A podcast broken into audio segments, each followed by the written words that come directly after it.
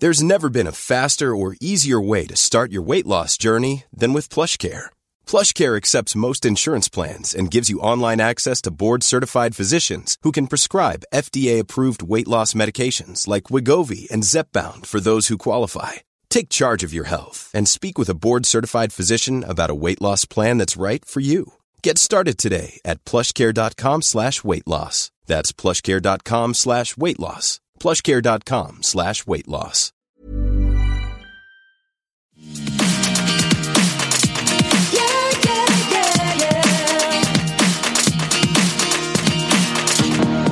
Hello and welcome to Everything Iconic with me, Danny Pellegrino. We have so many housewives to talk about.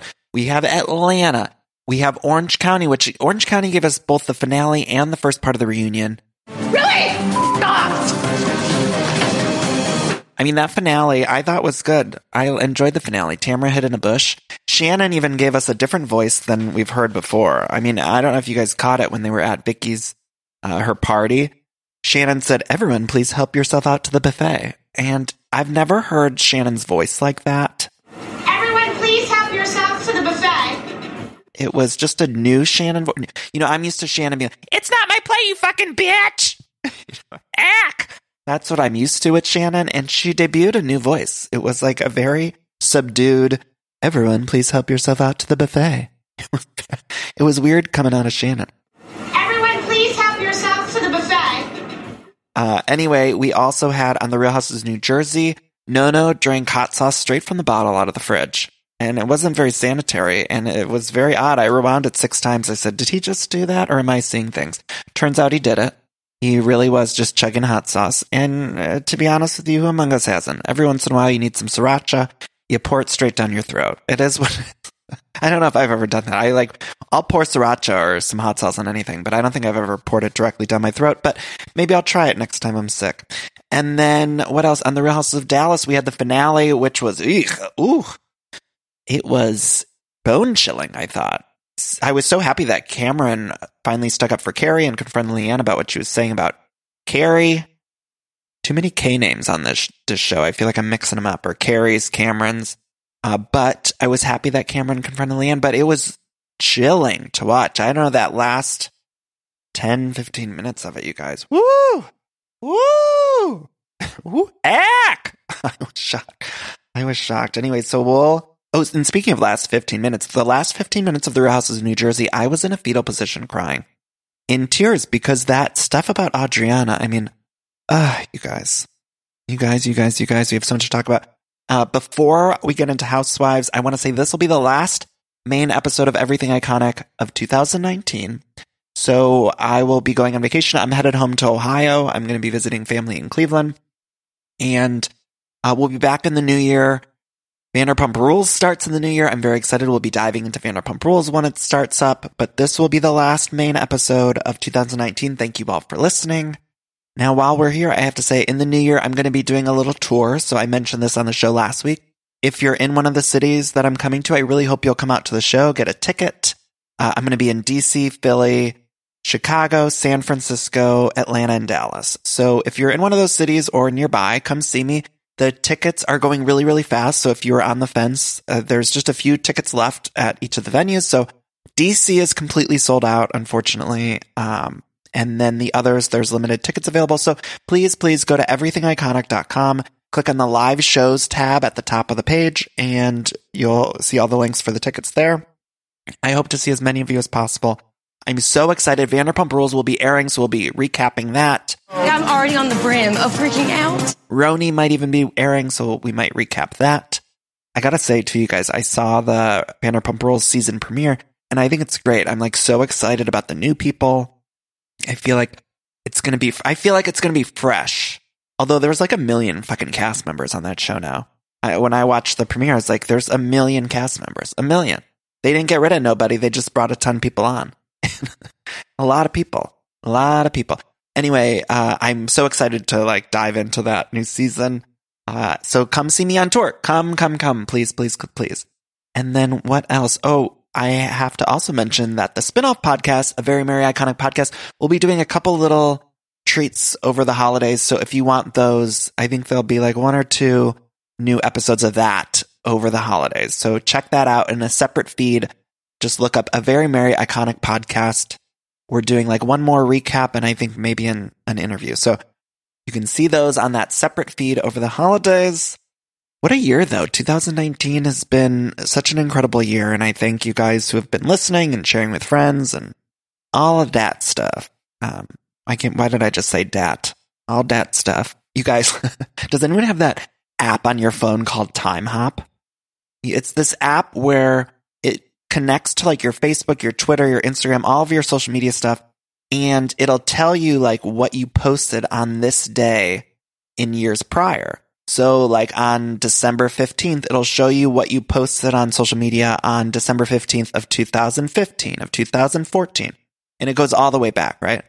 Well, it's so cringeworthy if you have it connected to your Facebook because it shows you like your Facebook status updates. And my God, it's so every time I open it, I like can't read the Facebook status updates from like 2010 because they're triggering, honestly. And speaking of the holidays, anytime I would like go home, uh, or go visit Cleveland or Chicago or anywhere, my status update would be like, if you're in Chicago, get at me. And I was always saying like, get at me. like never say in real life, but on Facebook. Apparently, uh, circa 2010, I said it every time I went somewhere. Anytime I went to a new city, it was like, get at me. Hey, Baltimore, I'll be in you, get at me. I mean, it's cringy. I don't say that in real life. I don't say get at me. I was doing so much fucking get at me work on Facebook in the early aughts. It was just so uncomfortable to view. Oh my God. Anyway, that app is otherwise fun, but you guys, we have to talk about the Real Houses of Atlanta. I pass this thing like every day, and I'm always like, who the hell is riding it? Now I'm one of those people riding it with a hook in one hand and a henny in the left. Wait, this is my right. I'm trying. I don't know. I'm not super into Atlanta right now, but I'm excited for all the women to kind of get together more. I feel like Nene's on the outskirts right now, and I don't understand it. She says in interviews that she was working out her contract, negotiating it, but I need her to be around. I'm tired of harping on this, but we need Nene around or get off the show. One of the two. One of the two. Uh, we open with some good new music. The lyrics were, I- am coming back. I'm, I'm coming back stronger. That was not, I wasn't trying to stutter there. That was like the, the song. It was like, I- I- I'm coming back stronger. then we see Kenya arrive at Lake Bailey. Cynthia needs to clean out her closet. And this felt shady to me because it was like we had all that Nene closet stuff last season. So I think Cynthia knew what she was doing. I gotta say, Cynthia's green dress and curly wig confessional look, it shocked me. And Cynthia never shocks me because she's kind of like the queen of reinventing her looks in these confessionals. But that curly wig and the green dress confessional, I was like? I could not believe it. Could not believe it. So then Cynthia also talks about Kenya's breasts quite a bit. And uh, like I said, these women, even when there's not drama, they're still fun. Cynthia said that Kenya's titties have taken over her body, and that's enough comedy for me. Even if nothing else happened in the episode, Cynthia talking about, and I quote, Kenya's titties taken over her body is enough to entertain me. Like that was worth the episode. So then they start talking about Marlo, and Kenya says that Marlo's sucking an 80 year old dick. Excuse my French, these are the storylines. So apologize if you're listening to with kids in the room. Um, but that's something that Kenya also uh, said about Marlo. Apparently, Marlo is still, that's always something that's been alleged on the show is that Marlo's always with these old men. And apparently it's still happening, according to Kenya. Who knows? TBD. But you guys, Marlo in this episode and the whole season, really, she's had way more storylines and way more screen time than Nene. And I, at this point, feel like we need to just give Marlo a peach. I almost feel bad for some reason. Like, give her a peach. She's on this show so much. She's on it so much. So then we cut to Kandi, who's at home. Riley calls Kandi from her new uh, million dollar apartment in the big city, in the Big Apple. she asks Kandi if Kandi will buy her this Fendi shirt for almost $200. And Kandi does hang up. And I was proud of Kandi for hanging up.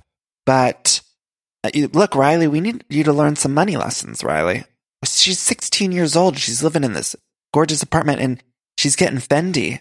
I mean, my mom would take me to Marshall's and I wouldn't even get to pick out anything. Linda P, if I needed some clothes, I usually got hand me downs from my brothers. Now I have two older brothers. One of them is much shorter than I am, and then the other one, we're the same height. But it didn't matter. My mom would give me the shorter ones clothes or the bigger ones clothes. Whatever clothes uh, they had that they were getting rid of, that's what I got. I didn't get to like go into Fendi and be like, "Hey ma, like get me some of this Fendi." I wish I could. maybe maybe I'm just jealous. Maybe I'm jealous of, of Riley. Um, meanwhile, Carmen shows up, which we haven't seen Carmen in a while. And it reminded me of when Mama Joyce called Carmen and left her voicemail.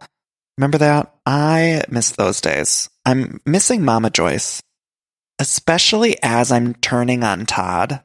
I'm like really missing Mama Joyce. I feel like we need her around. We need her to just like slap some sense into Todd, uh, metaphorically, because I'm not liking Todd this season at all. He needs to cool it.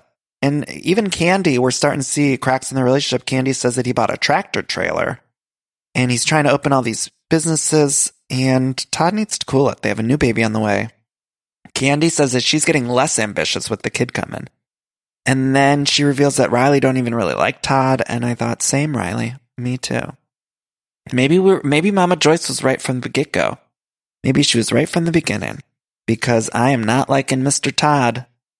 Mr. Todd is not, I don't know why I'm calling Mr. Todd, but I'm not liking Mr. Todd these days. I'm turning on him. So then uh, we cut to Porsha and Marlo hanging out. Oh my God. Oh my God. Well, first of all, the song, like the transitional song, is something about like she rides up and down that pole, like, whoa. and then it was like Porsha and Marlo on the outdoor bicycle or whatever you call it, where they like pedal and then have hookah and get hot dogs or something. It was like a really weird transitional song, but I'm loving the transitional music work, truly. And also, speaking of designer clothing, Porsha was wearing that Versace hat with the Fenty top. Loved it. Five stars. I could have watched this scene forever, those two pedaling around town. I could have watched it forever. When Gary from Dish Nation drove up in the Versace next to them driving around in that, whatever you call it, what do you call that thing they were driving on? I don't know, but when Gary from Dish Nation rode up next to him, it was the most joy I've ever seen on screen, and that includes other programs.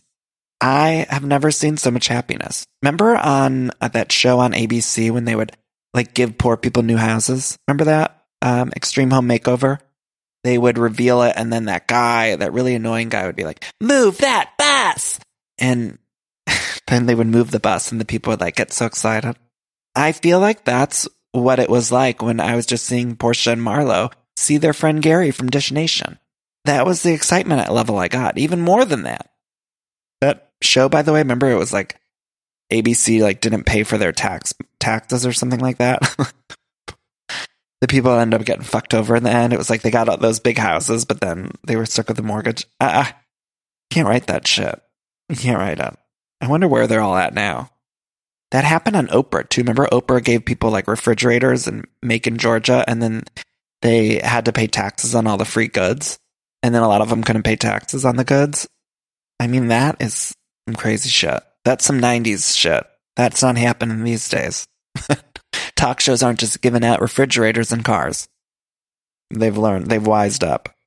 Um, yeah, but so they see Porsha and Marlo see Gary and they're like, Yes, honey, with the Versace top and the top down. Yes. They were so excited and I was so happy.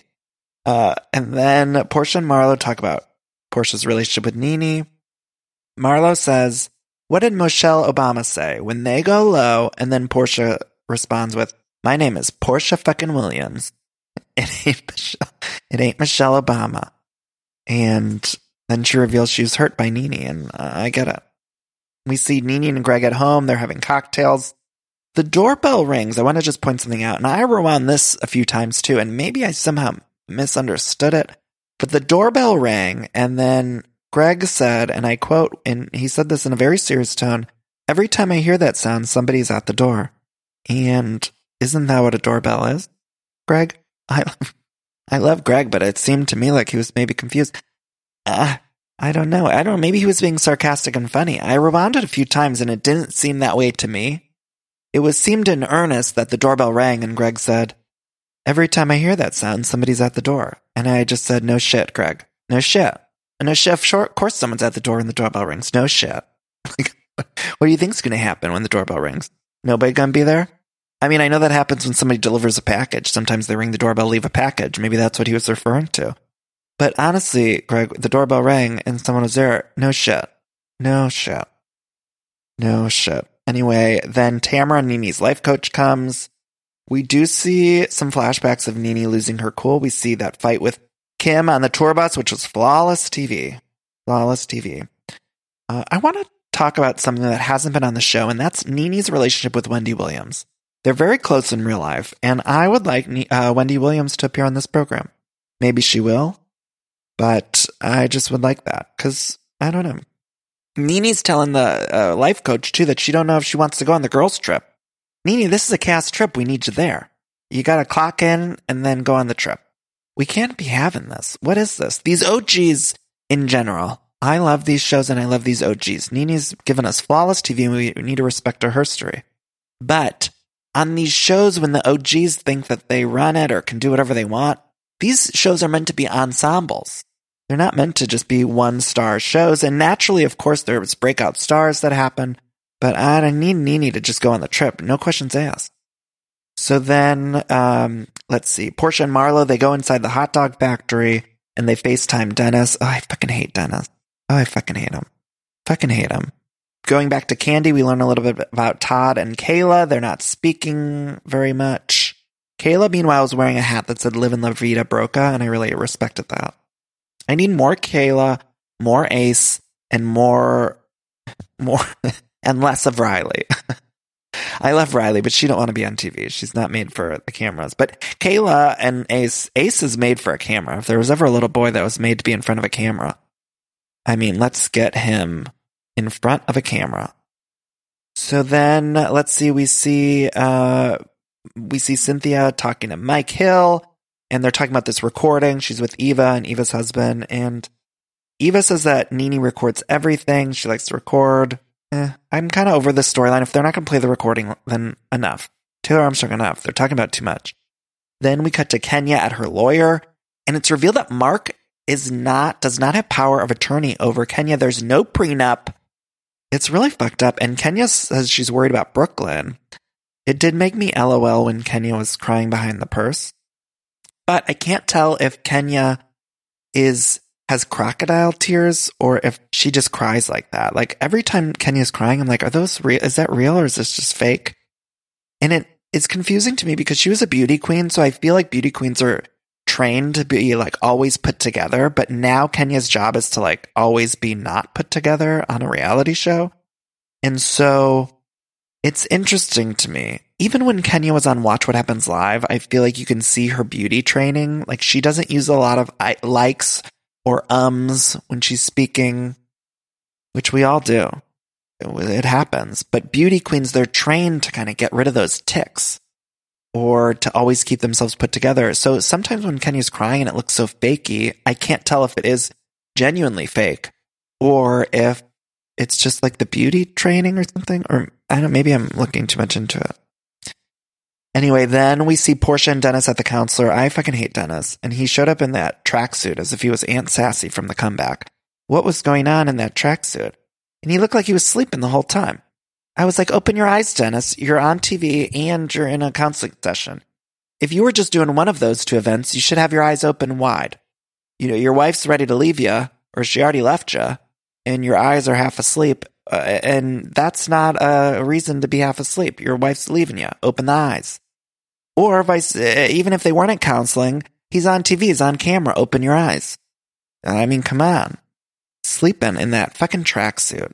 And then he was like blaming Porsha, uh, postpartum, and fuck you. Ugh, gross. I was so pissed at Dennis. And I'm rooting for Porsha, but now they're back together, and I'm just not okay with it. I'm not. These men on these shows, these men on Bravo, continue to disappoint us. Not all of them. I don't want to give them such a bad rap because there's a lot of gems on this show. I think Look we have Captain Lee, stud of the sea. We have Mike Craigie from Southern Charm. I think he's a genuinely nice man. We have some bright spots, but I'm very upset with this Dennis and his fucking Aunt Sassy tracksuit. Mm-mm. I don't need to see that. You know what I'm saying? Anyway, then the episode ends and we see a preview for next week that left me shook. And the reason it left me shook is because we have a new narrator on this show doing the preview narration, and that sounded like it was maybe Mike Hill. But I'm not sure of that. And even if they are getting engaged in next week's episode. I don't think we need a new narrator. Uh, these are housewife shows. I don't need one of the men popping in to do the narration. What's next? Greg Leakes is going to be like, for more info, head to bravotv.com at the end of the episode. No, thank you. No, thank you. But let's see. We stu we see in previews for next week that Marc is being awful and Cynthia looks like getting engaged. So that is Atlanta. Okay, Orange County. Now the finale episode I thought was interesting. I thought it was good. I didn't think the season was that bad. I think this is actually the best season we've had in like three seasons. Now, I also think it was terrible. that said, I think it wasn't great, but I think compared to the last two or three seasons, this was the best one. I think this was the best season since Heather Dubrow. Still a fucking mess. Okay. I'm not giving it too much credit. It was still a fucking mess. This whole season, the casting's a mess. The fights are a mess, but I still think it was like the best in a few seasons. Anyway, so we open with Shannon on a date with this guy, Duff, who I didn't remember from early on in the series. And when they were talking, I had thought that Duff was gay because he kept asking about like her other dating situations and who she's dating.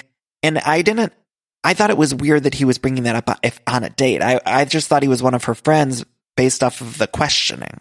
I wasn't stereotyping. I was just basing it off of the questions he was asking because I thought, why would you ask that on a date with someone? It was weird to me, but he was cute. He was handsome. Anyway, then we cut to Gina packing apparently her and Matt they're going to move in together uh, again and Emily is there and she's just nodding nodding along. And then they're packing up all of Gina's things. Gina has signs all over the place. Home Goods just threw up over that fucking casita. And they were packing signs. It was literally we were watching a scene of her packing word art. And one of the signs said something along the lines of like we were together and forget the rest, which that's not a life motto spoiler alert, Gina, you better find some new signs because these signs aren't leading you in the right direction. Uh, I feel bad. I want to root for Gina, but she's listening to too many signs and her sides don't make any goddamn sense. We're together and forget the rest? what the fuck does that mean? Maybe I'm misread it or something, but that didn't make any fucking sense to me. We're together and forget the rest? You shouldn't forget the rest. I don't think that you should hold a grudge, but if somebody does you wrong, you need to remember, Gina, don't just listen to your sign that you bought at Home Goods for four ninety nine and forget the rest. You need to remember. Quite frankly, Gina, you need to remember a lot of the things that are going on in your life so you make better decisions in the future. And I'm rooting for you, girl. Well, I'm right behind you. But uh, maybe just don't listen to all these signs and maybe curate a little bit more. I always say this, but when you're at Home Goods, you need to curate the goods. Don't just throw everything in the cart willy nilly that's when you end up with signs that say things like, we were together and forgot the rest. If you were curating, if you had a friend with you or someone helping you at Home Goods, you'd find some really cute word art, some good stuff you'd put in there. And some of it would have great life lessons that you could look at and you could take with you going forward. Uh, but when you just throw things in there willy nilly, then you're just going to end up with these signs that are leading you in the wrong direction. They're guiding you down down wrong paths. And we need to get Gina back on track. We need to get her back on track. She needs to cool it with the word art too if she's going to be picking these shitty phrases. Another sign that was near Emily, it said something and I paused it. I was trying to understand. It said like laugh, dance in the dark, cherish the moments, forgive and forget. And let me just say something about that kind of sign work. There's too many lessons on it. So some of those lessons might be okay, but there's too many to really breathe in. You see what I'm saying? So when you're decorating your house with the word art, you have to make sure you don't just find a sign that's got a hundred different things on it because eh, then you're just glazing over it because there's too many life lessons. You need something with a succinct life lesson on it and not just a million like laugh, dance, cherish, love. Like that's too many things to do. And then you just don't do any of them. See what I'm saying? So you got to be careful. So enough is enough, Gina, with the word art. Uh, Emily even says to her, like, has Matt really changed? I, I'm worried about it. And luckily, we see at the end that it seems like they're not together. Uh, and I feel bad. I mean, all that stuff that they showed at the title card at the end, it was it was sad. Anyway, then we cut to Dr. Deb and Braunwyn, who I had even forgot Braunwyn was on the show. I mean, truly, when they cut to that scene, I was like, wait. and it's only been a week since I've seen an episode, and I like truly forgot this week that Braunwyn was on the show. And then all of a sudden I heard these like noises. It was like, Watsi, ooh, ama, uti, ayaya, ama bateo, gonna bateo, uh, watsi, ah. They were talking like a fucking Furby from 1998. And it was the yoga class. And I'm sorry, maybe they were saying something. I didn't understand what they were saying. They sounded like my Furby from 98. That's what, all I heard. Remember those Furbies, the voice box? It was sometimes when I go home for, uh, to visit, my mom still has one of the old Furbies in one of the old bedrooms and it's got an old voice box. So it just goes, ooh, ah, bah. But anyway, they sound like they were doing yoga, the Furbies with Dr. Deb, because that's what they were doing. They were just making noises. And it reminded me of that scene in the movie The Proposal, you know, with Betty White, Queen Icon Legend, and uh, QIL, Sandra Bullock. That movie is fantastic, but Betty White's character's doing that kind of like weird, you know, that dancing scene. That's what it reminded me of, Dr. Deb. Uh, but I don't know. Dr. Deb's looks are just a lot for me to take in. Visually, it's like a lot going on. And previously in episodes of Dr. Deb, I've paused it and I've tried to break down what she's wearing, but it's too much for my eyes at this point. And it seems like it's a lot of looks for attention. You know what I'm saying? Like when people wear so much stuff, it's not a very cohesive look. And I don't know that it's like your natural style, but who am I to judge? I have terrible style, so who am I to judge? Anyway, we cut to Emily and she's at the doctor. She's irritable because she's got arthritis. And let me just say, she, this chronic pain she's dealing with, I feel bad for anyone with any sort of chronic pain. It's not easy to be in constant pain and to not know like what day you'll wake up and feel okay or not okay. I have some friends in my life who have uh, some chronic pain issues and uh, it just seems like the worst. If any of you are out there dealing with it, I send my love because you wake up and you don't know if you're going to feel good that day. And then you always just have like this lingering pain. Like that's a nightmare and it's not okay, so I feel bad. Anyway, she needs to have her hip replaced, and it was sad because she was trying to hold back the tears from the daughter, but she couldn't. She called Shane too, meanwhile, and his first response is, You let it go on way too long. And I thought, Shane, fuck you. I'm so pissed at him. So pissed at him. Anyway, then we cut to Vicki's engagement party. There's drinks at the party. They're all named like Whoop It Up and Tres Amigas. Vicki's brother flew in. And uh, let's see, everyone arrives. Gina admits that she's made terrible hair choices this season. Also, also as people arrived, Shannon was yelling, "Bam!" you could hear Shannon in the background. Like anyone, any anytime anyone got out of the car, Shannon would just go, "Bam!" uh, I do like how Orange County always gets the cast together for these finale parties, and they usually have a lot of side characters, which I appreciate. Oh, Orange County does a good job at their finale work, you know. Anyway, Duff then is there, this guy with Shannon Singh, and it was revealed that he had a child with Tammy Knickerbocker. And I, it was like all things that I completely wiped from my memory. It was shocking to me. Um, anyway, Tamra's like losing it over Kelly because she's pissed about the legal bill stuff.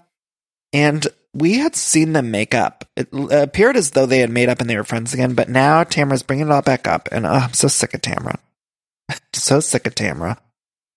So sick of it. Anyway, she's like revving herself up the whole party. She's getting drunker and drunker, and she's like seething at Kelly. And Kelly Dodd, meanwhile, is just at the hoedown trying to enjoy herself.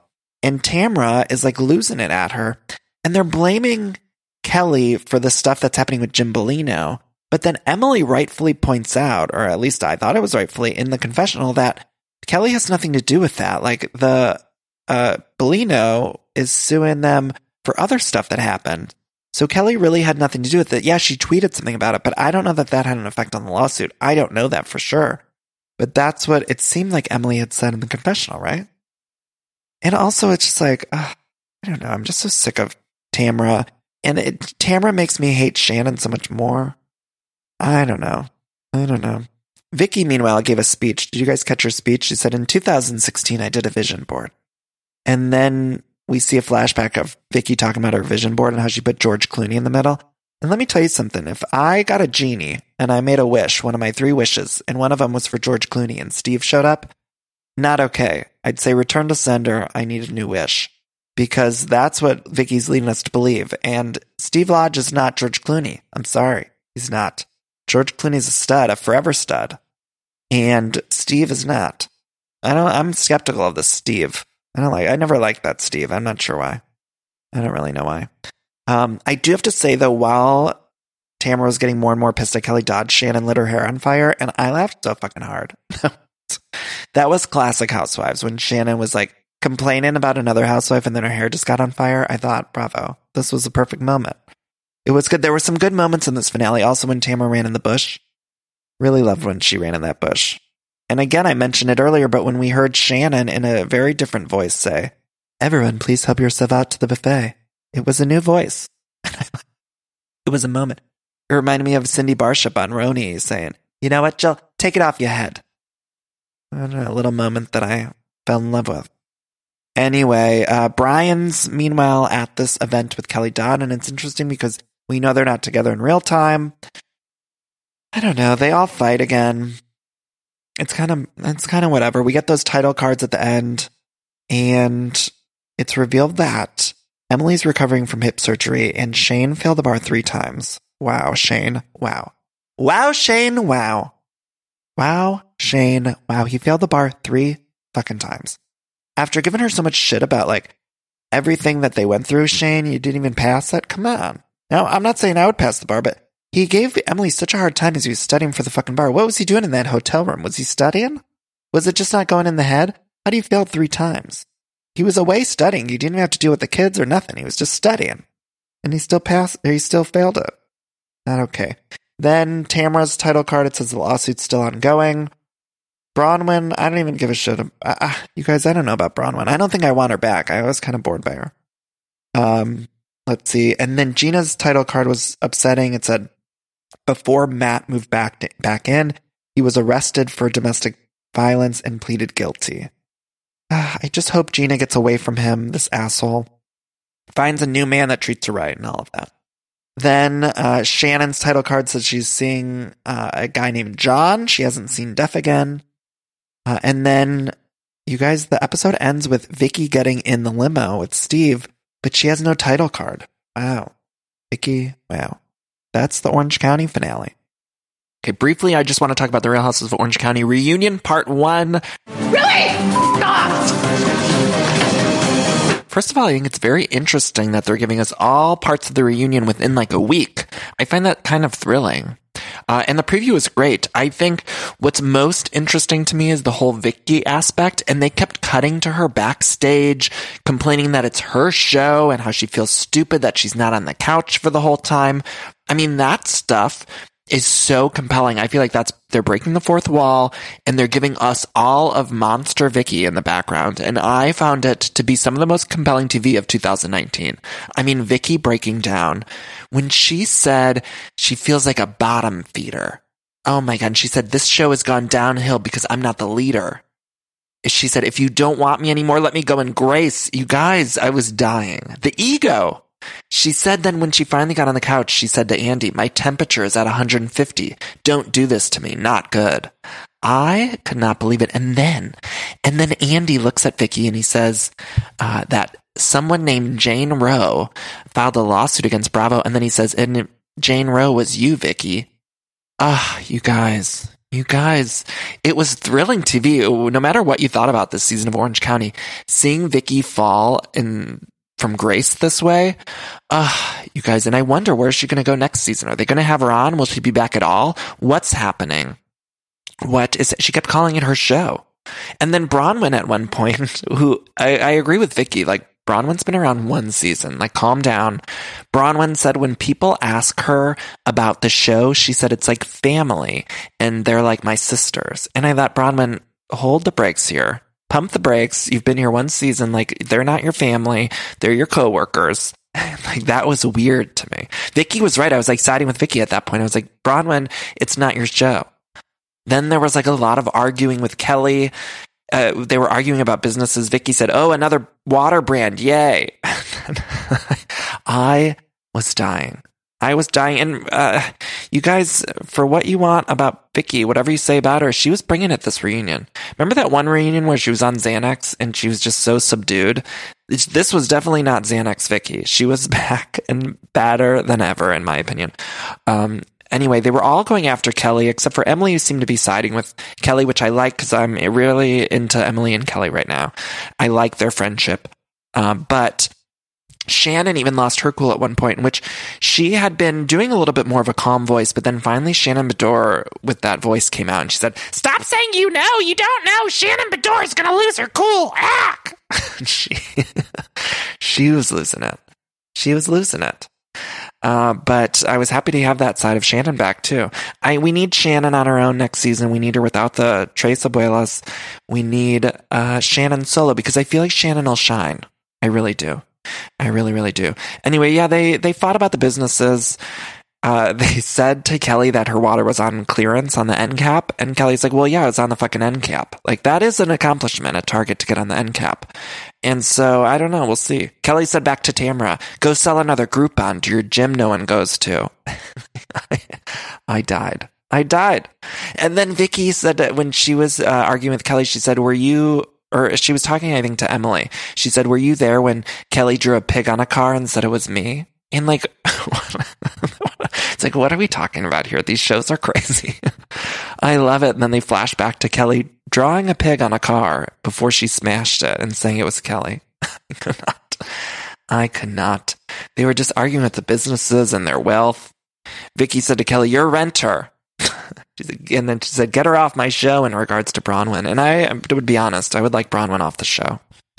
Anyway, the reunions aren't fun to really recap anyway. I know we're not really going to be able to recap them because I'm on holiday break, but uh, they're not super fun to recap. I love watching a reunion, uh, but they're not so fun to recap. But um, this one, I thought it was thrilling. I'm so excited for parts two and three. Uh, and then Dallas is only going to have a two part reunion, which is interesting to me. Anyway, on part two of the Orange County reunion, uh, Sean um, it's revealed that Braunwyn has to answer about Sean's statement necklaces, and I'm very excited about that. I want some answers. Why was Sean wearing so much statement jewelry? Why was he wearing the heart of Te Fiti around his neck the whole season? I don't know. I need answers. So that was the Orange County reunion.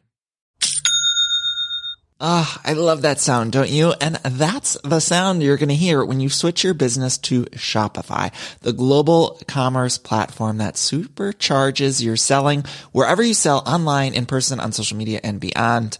Uh, we use it here at Everything Iconic. Shopify is the best all-in-one commerce platform capable of handling all your business complexity, uh, no matter how big you grow. I think it's fantastic. You're probably thinking, sure, but migrating is going to be a headache, but Shopify's app store has the migration apps you need to migrate all of your products, your orders, your customers, and more uh, from every major e-commerce platform all the way to Shopify. And I always hate when I'm shopping online and I have to re-enter all of my information.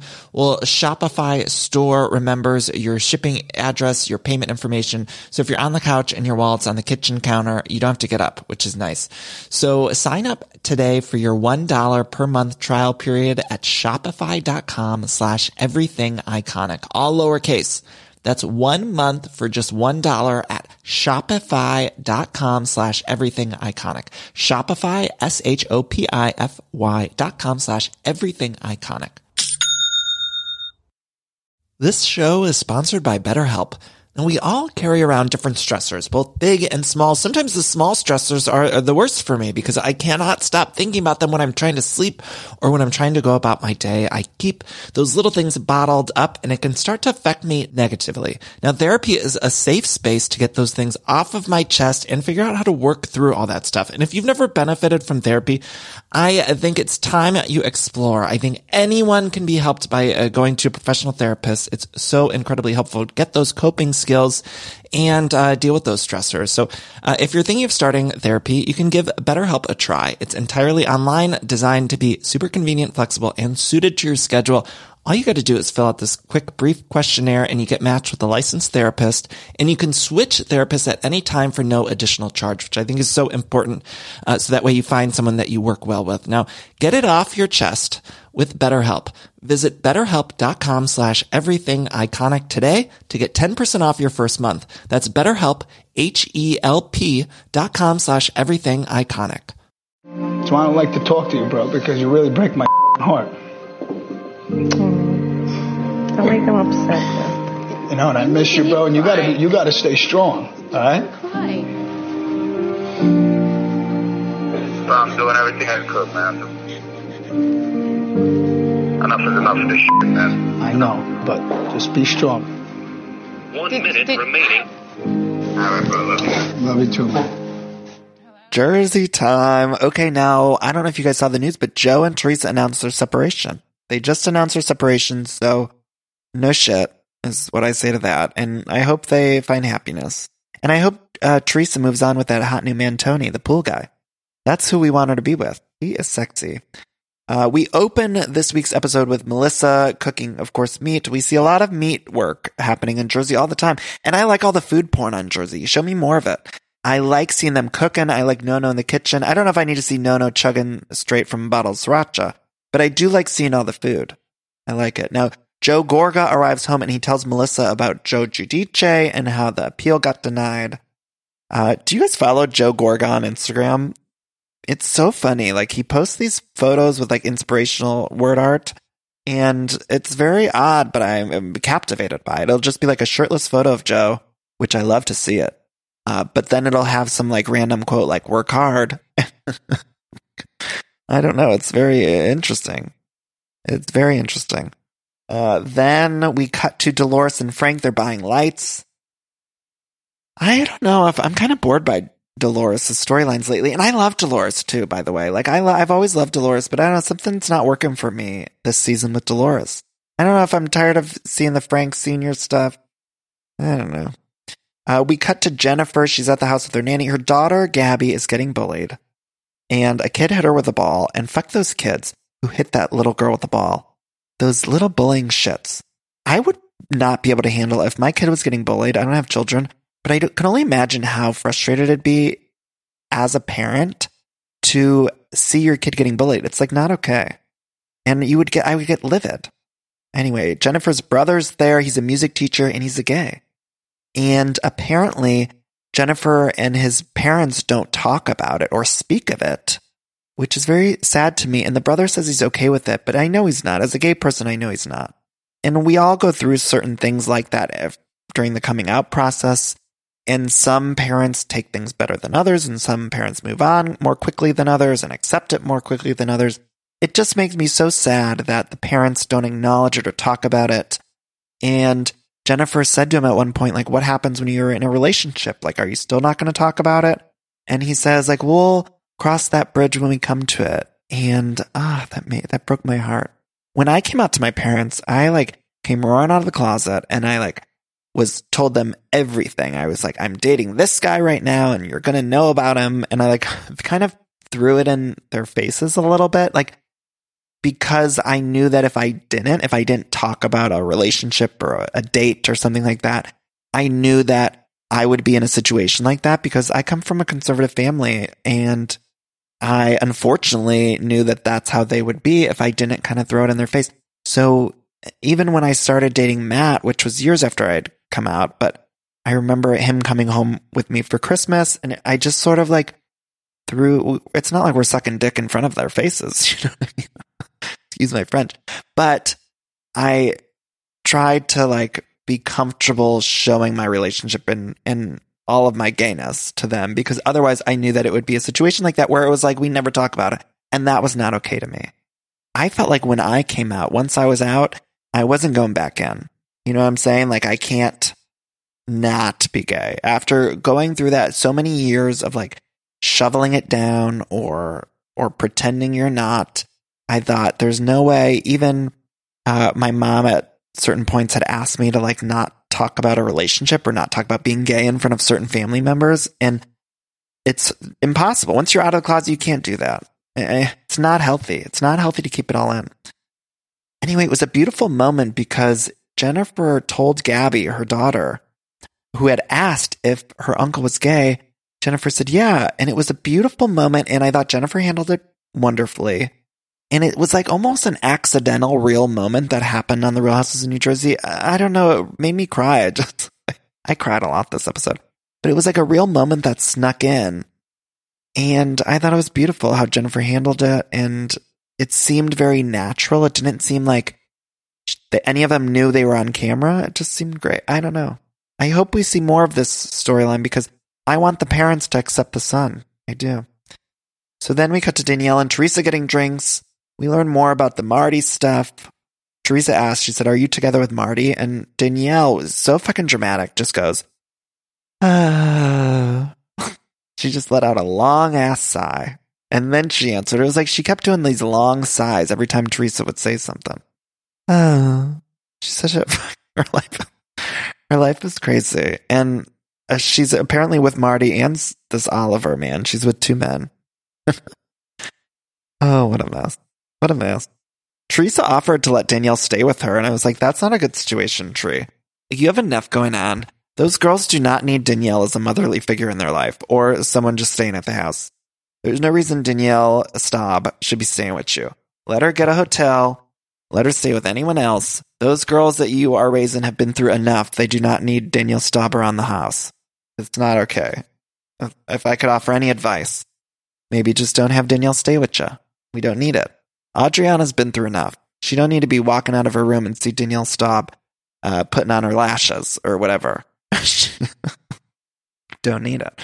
Anyway, then we cut to Marlene and Marge hanging out. They're getting ready because Marty's coming over. There's this thing about the house. So, like, apparently Marty and Danielle are fighting over the $2 million house, which is interesting to me. Um, but Marty did agree that he fucked Danielle. So that was like up in the air. No one knew. He admitted to it. So now it's out in the open. Then we cut to Jackie with her dad. And this was an interesting side of Jackie because I've really not liked Jackie this entire season. And this whole scene, I really fell in love getting to know a little bit more about Jackie and seeing what she's been through in terms of her eating problem. And the dad said they're watching this video. The dad made Jackie watch this video of her overweight as a teenager. And the dad said it was almost worth it what you went through, meaning the eating disorder was worth it because look at you now, he said. And ah, that was so hard to hear. And I think that for anyone that ev- hasn't ever gone through eating issues or an eating disorder, they just don't get it. And so, like, I, it was very inappropriate what the dad said, but also I just don't think he got it. And I almost understood that because I feel like it's hard for anyone to understand eating issues unless they've gone through it themselves because it really becomes an obsession for anyone who's been anorexic or bulimic. It becomes an obsession and you can't stop thinking about it or talking about it. What you eat, when you eat, how you eat, how people are seeing you eat is literally all that consumes you. And so I just don't think he understands the weight of that. The weight of that. That's, is that a pun? That's a pun, right? I didn't mean to, but you know, I don't think he gets it. And so I, I don't know. It's interesting. This was real life stuff. This whole episode I thought was an excellent episode. It wasn't a whole lot of like group drama, but it was like real life stuff that I, I found really, really good. Now they're all getting ready for Easter. Teresa's putting together Easter baskets. Uh, and it's revealed that Joe, her husband, is mad at her for not making him a citizen. So he blamed her for that, even though it's his fault. Joe Giudice, fuck him. I mean, I know he's pissed, but I was mad at him for blaming Teresa for not making him a citizen. P- these people need to take responsibility for themselves. I mean, he has. I guess he's in prison. Uh, anyway, then uh, let's see. It's Easter. I miss Christmas on Jersey. That's what I miss. Like it was nice seeing Easter, but I do miss when we used to see uh, Jersey Christmas. Anyway, it's revealed that they're all hiding things from Audriana, and I sort of understand, but also I worry about it. Just not a good situation. It's not. I'm worried about Audriana. She was crying later in the episode. We'll get there, uh, but I'm worried about her. Meanwhile, Dolores, she says she hired someone to cook. She said she, uh, when she first got married, she felt like she had something to prove with Frank. And then she decided to stop driving herself nuts. She said the marriage is over. Now I'm hiring catering. And I got that. I got that. And then there was an Easter egg hunt, which I gotta say, I love an Easter egg hunt. When I was younger, we're gonna do a little detour. My dad was part of this like, this club. It was like a city club called the Solon Italian Club. So it was like a club for Italian people. I don't know. But he was a part of it. And at one point, I think he was like the president of it. Anyway, there was an Easter egg hunt every year. And I remember the, a few years, like I think when my dad was the president of this club, we would go and we would fill the Easter eggs the night before the hunt and we would fill it with candy. And for me, this was a dream come true because it was just like they got so much candy because they had to fill so many eggs. And then it was my job to fill it with candy. And mostly I was just eating the candy. But I remember we went to like this city hall room or something and we were filling all the empty eggs. And then the next day was the egg hunt. And I remember every year they would have this really old Italian man dress up in the Easter Bunny costume, and he would always, like a really old, it was like Nono dressed in like one of those big Easter Bunny costumes. Like picture that. It was literally like Nono in an Easter Bunny costume. And then he would like throw out the eggs and then he would like go behind the building of the park and he would take off that heavy fucking mask and he would just smoke a cigarette and have a cocktail. And like us kids, we would see this old man, um, just like smoking a cigarette around the corner, like holding his Easter bunny face. And it was kind of traumatizing as a child. I remember the first time I saw it, I was like, oh my God. I was a young kid. I'm like, Ma, like, who is this? Uh, why is, um, why is, his name was, I think, Frankie too. I was like, why is Frankie, uh, just smoking a cigarette and having, um, having a cocktail? I thought it, this was the Easter bunny. Um, so it was traumatizing, but anyway. Uh, let's see, Melissa and Joe Gorga, they head on over to Teresa's. They bring sprinkle cookies. Uh, I miss when Melissa and Teresa fought, you guys, because I really don't think they like each other at all. They're up pretending. But I miss when they fought. It was such good TV. They showed a little flashback to it when they hated each other on TV, and it was great TV. It really was. Uh, meanwhile, Nono's not feeling well. He's like breathing really heavy. He's drinking hot sauce straight from the bottle. And it's also sad. Joe calls from prison or from ICE. Audriana told him he makes better lamb chops. I was crying. Then, meanwhile, it's like the saddest fucking thing. And then you hear on the phone like that robot voice. It'd be like, one minute remaining. Or even when Joe called, it was like, this is a call from, and then he's like, Joe. And he sounded so disgusted. But we keep getting interrupted in these like very dramatic moments to be like 20 seconds left. And it made me sad. It was one of the saddest things I've ever seen when Audriana said, I love you, daddy. I lost it. I think it was one of the saddest things I've ever seen on Housewives. Audriana is collateral damage in this fucked up situation. And I just feel so bad for that little girl. I feel bad for all of those little girls, but Audriana breaks my fucking heart. That little girl is just having to deal with all of these things. For what? For what? Uh, anyway, I was sobbing. Joe gave a speech about family and I got chills again. And he said that these sprinkle cookies are never going to break us apart again. And then they all eat a sprinkle cookie, even Teresa. Oh, you guys, wow. Sprinkle cookies, wow. I just thought this was a sad episode. I was in tears so much. Real life stuff going on. Anyway, next time we have Melissa pretending that she's maybe going to get pregnant. And then we have the Margaret and Danielle fight. Very excited about that. So that was New Jersey. Let's move on to Dallas. I didn't mean it Mexican in a derogatory way, or I wouldn't speak Mexican. LeeAnne is not a racist. I know she's not, but I know she did not use her words properly, and she has to fix that. I'm 100% not okay with me using the with word you Mexican. using the word Mexican. I'm not racist. Well, that doesn't have anything to do That's with how ridiculous you were. because I'm that not has nothing racist. to do. That conversation though, that just not has nothing to do with yeah, but you I'm not going to own that I'm racist. That's ridiculous. It's Dallas time, y'all. Now, before we get into the episode, I want to quickly plug the Everything Iconic Patreon. If you go to patreon.com slash everything iconic, you can pledge $4 or more per month. And if you do, you get access to all of the bonus episodes. I'm doing just one bonus episode a month. More importantly, the money helps to support this podcast. So thank you to everyone who uh, is over there and supports Everything Iconic. I really appreciate it. And I'm doing a bonus episode recapping the Vanderpump Rules season two finale, which is wild. That's the one where Tom Sandoval punches Jax after it's revealed that Kristen slept with Jax. It is a doozy, the doozy. So uh, that will be December's bonus episode, and then there'll be just one a month uh, afterwards. And there's a bunch on there from previous months. I've recapped everything from early episodes of Beverly Hills, Orange County. I've done all of season one and two of New York. RHONY's my favorite, you know. Anyway, let's get into Dallas. Now, Dallas, the whole storyline so far is about LeeAnne possibly being racist. Of course, she said all these things about Cary and her uh, ethnicity, and it's been all very inappropriate. It's been hard to watch. And honestly, I don't know if we've seen a housewife fall this hard so fast since someone like maybe Jill Zarin. I had seen someone had tweeted about it, and I totally agreed. It was like, I don't know. I can't remember a time a housewife who was seemingly like the breakout star of the franchise, and they've fallen so hard. I mean, this was like, this whole season's been tough to watch, LeeAnne, but then particularly this episode, she was saying certain things like when she was defending herself and she said she's even uh, sat on Julio Iglesias' lap and uh, it was all cringy. It was, it was cringeworthy. And I was very happy that Kameron had like confronted her because I had said last week on the show, it was weird to me that LeeAnne had been saying these things to Kameron and to Stephanie and neither one of them had said anything. It made it weirder, weirder, weirder, weirder. Anyway, let's talk about this episode. So we first see D'Andra in her office, and you know that iconic photo of her and Mama D, where looks like a Sears portrait studio photo. And uh, Jeremy had taken one of himself and hung it right next to that, and I just thought that was really funny. It made me laugh.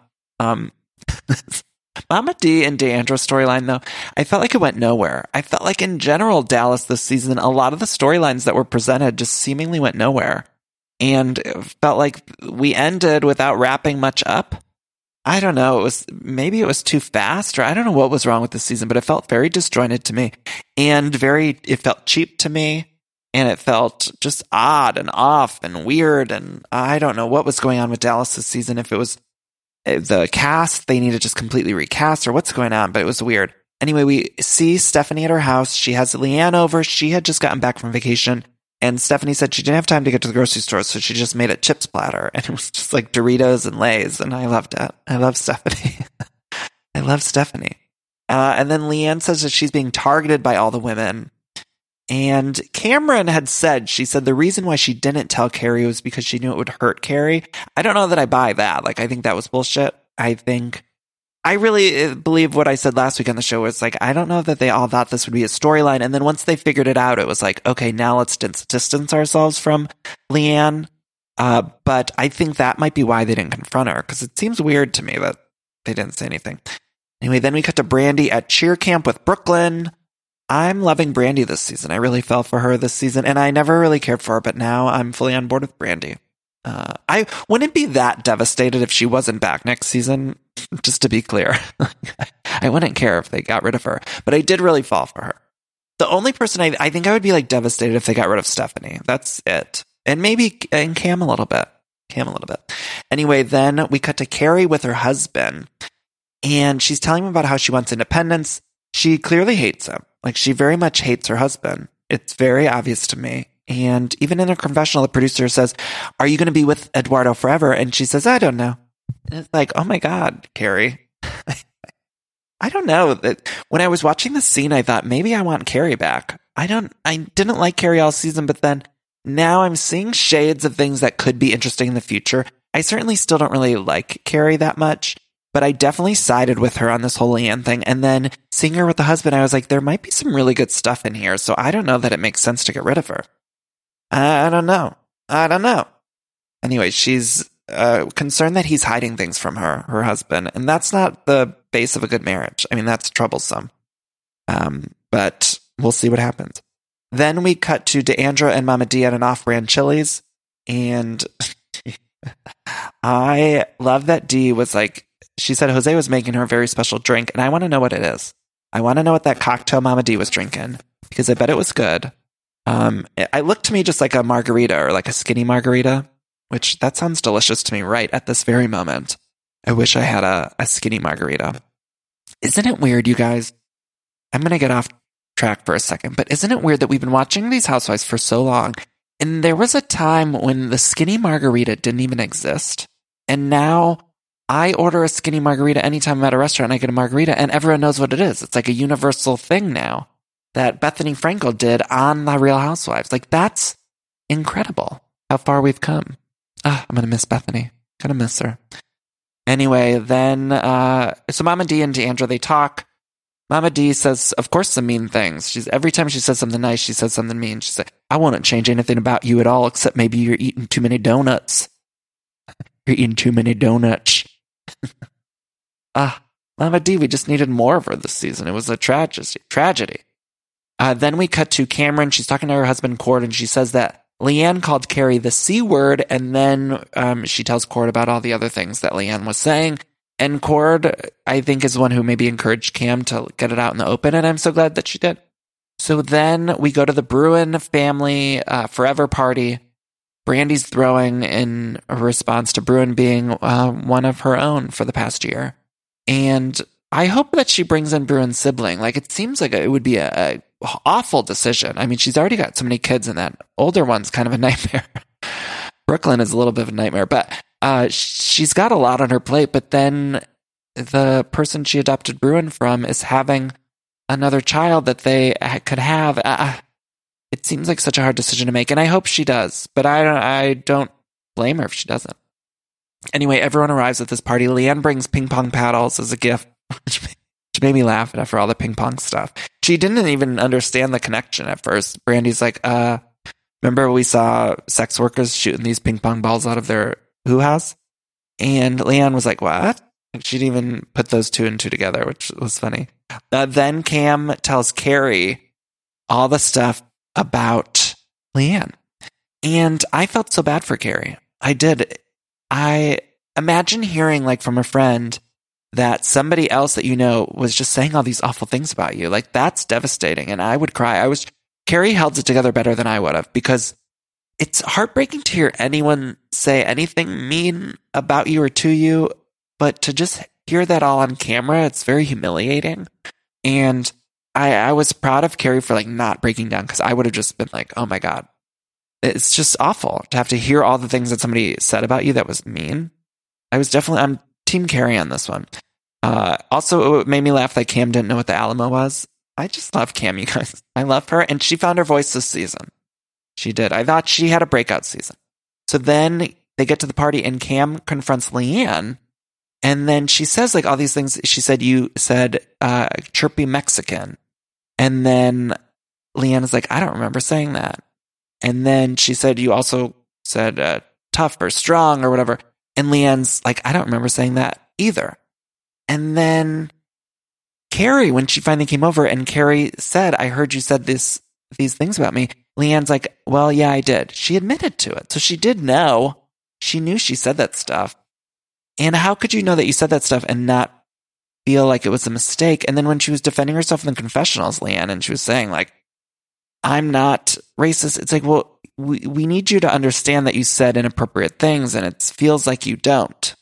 It, I mean, it, it's clear that you don't. Like she didn't get it. And that was maybe the issue I found most troubling. Uh, anyway, then, uh, right as things are starting to get juicy, Brandi's like, let's get the kids out of here. Do you notice that? Which good. Always get the kids out. Now they're all talking as a group, and Stephanie comes clean and says she also heard LeeAnne say these things about Cary. And I was proud of Stephanie, although I wish Stephanie would have came clean earlier. I still worship her, Queen Icon Legend, but still. Then uh, Kameron and LeeAnne are still talking. Kameron says that LeeAnne should be afraid of her, and then LeeAnne laughs at her. Cam's at least on the right side of history on this one. I was happy for. Uh, then, as they're all grouping up, LeeAnne, her defense was that she grew up with a Mexican family and she admitted to saying these things. And then in her confessional, she said, I mentioned this before. She says, I slept with plenty of Mexican hot fucking lovers, sat in Julio Iglesias' lap. And look, that's not a defense to these racist things you've said or these inappropriate things you've said. And it's just such a weird thing to do, uh, a weird thing to say, a weird defense. It's not a defense. And then D'Andra says, in today's climate, you can't say things like that. And D'Andra's just really loving this moment. You know that. Like, aside from anything, D'Andra was loving that LeeAnne was in the hot seat and D'Andra could say something to her because you know D'Andra just hates LeeAnne. And she was really loving it. She was really loving it. So Cary, meanwhile, just walks away. And I thought that was a very smart move. Just walk away because it made LeeAnne look even worse.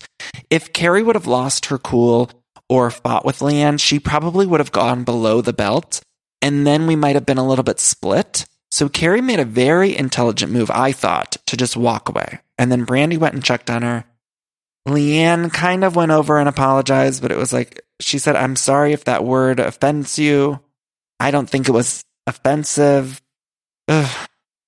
The music too was, everything was chilling. You know what was the most chilling part was when Kameron and LeeAnne were talking and Cord comes over and said, Hey, Kameron, can I pull you aside for a second? Rachel wants to talk to you. And then LeeAnne gets up and walks away. And then Cord says, You need to get away from LeeAnne. Don't associate with her. And I don't think Cord knew he was on camera. And then Kameron says, Well, where's Rachel? Did she want to talk to me? And Cord says, No, I was just getting you away from her. That was chilling. Chilling. Chilling. Then we see in the confessionals, the producers ask every one of the ladies if LeeAnne is racist, and Steph says she's not racist. Brandi says she's uncomfortable answering, so she doesn't give a definitive. And then Kameron says no. He says LeeAnne's not.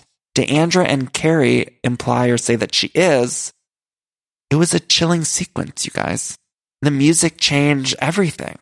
Everything. That whole sequence I thought was like compelling TV, but also very hard to watch. But woo, wow, Dallas, wow. It was, it was interesting TV. It really was. And then, uh, look, they all group up. LeeAnne leaves. And LeeAnne says in her confessional, I'm not a racist. I do bad things, but I'm not a bad person. And there's a difference. And then it ends and we get the title cards. LeeAnne's not talking to her mother. D'Andra got a, a gig at HSN and she got the money from Mama D. Kameron's not friends with LeeAnne, but she's close with Cary. And then Cary's selling her jewelry. She still didn't buy LeeAnne a wedding gift. These are these are all the title cards that come up at the end of the episode. But then Brandi said she still didn't make a decision about adopting Bruin's sibling, uh, and she might join an adult cheer squad, which which reminded me of that movie Poms. I don't know if you guys have seen it. If not, you should go rent it immediately. I loved it with Diane Keaton, QIL.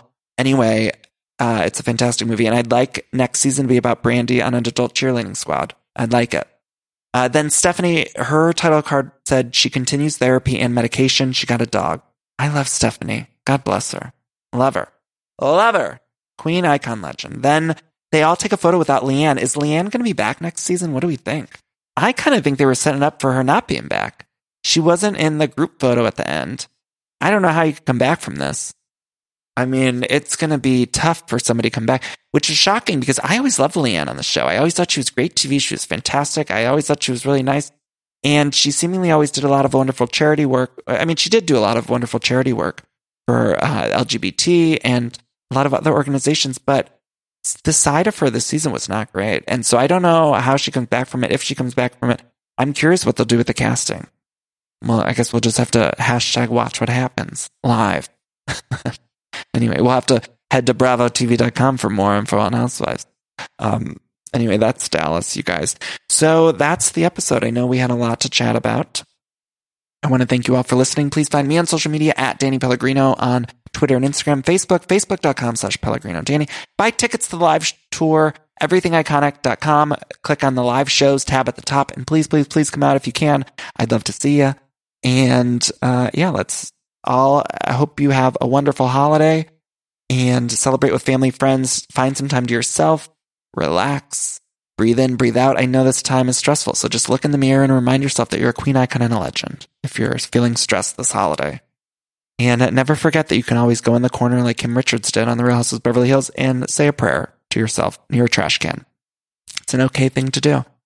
So with that, let's all uh, take a little deep breath in, hold it, breathe out. Another deep breath in, hold it, breathe out. Take one more deep breath in.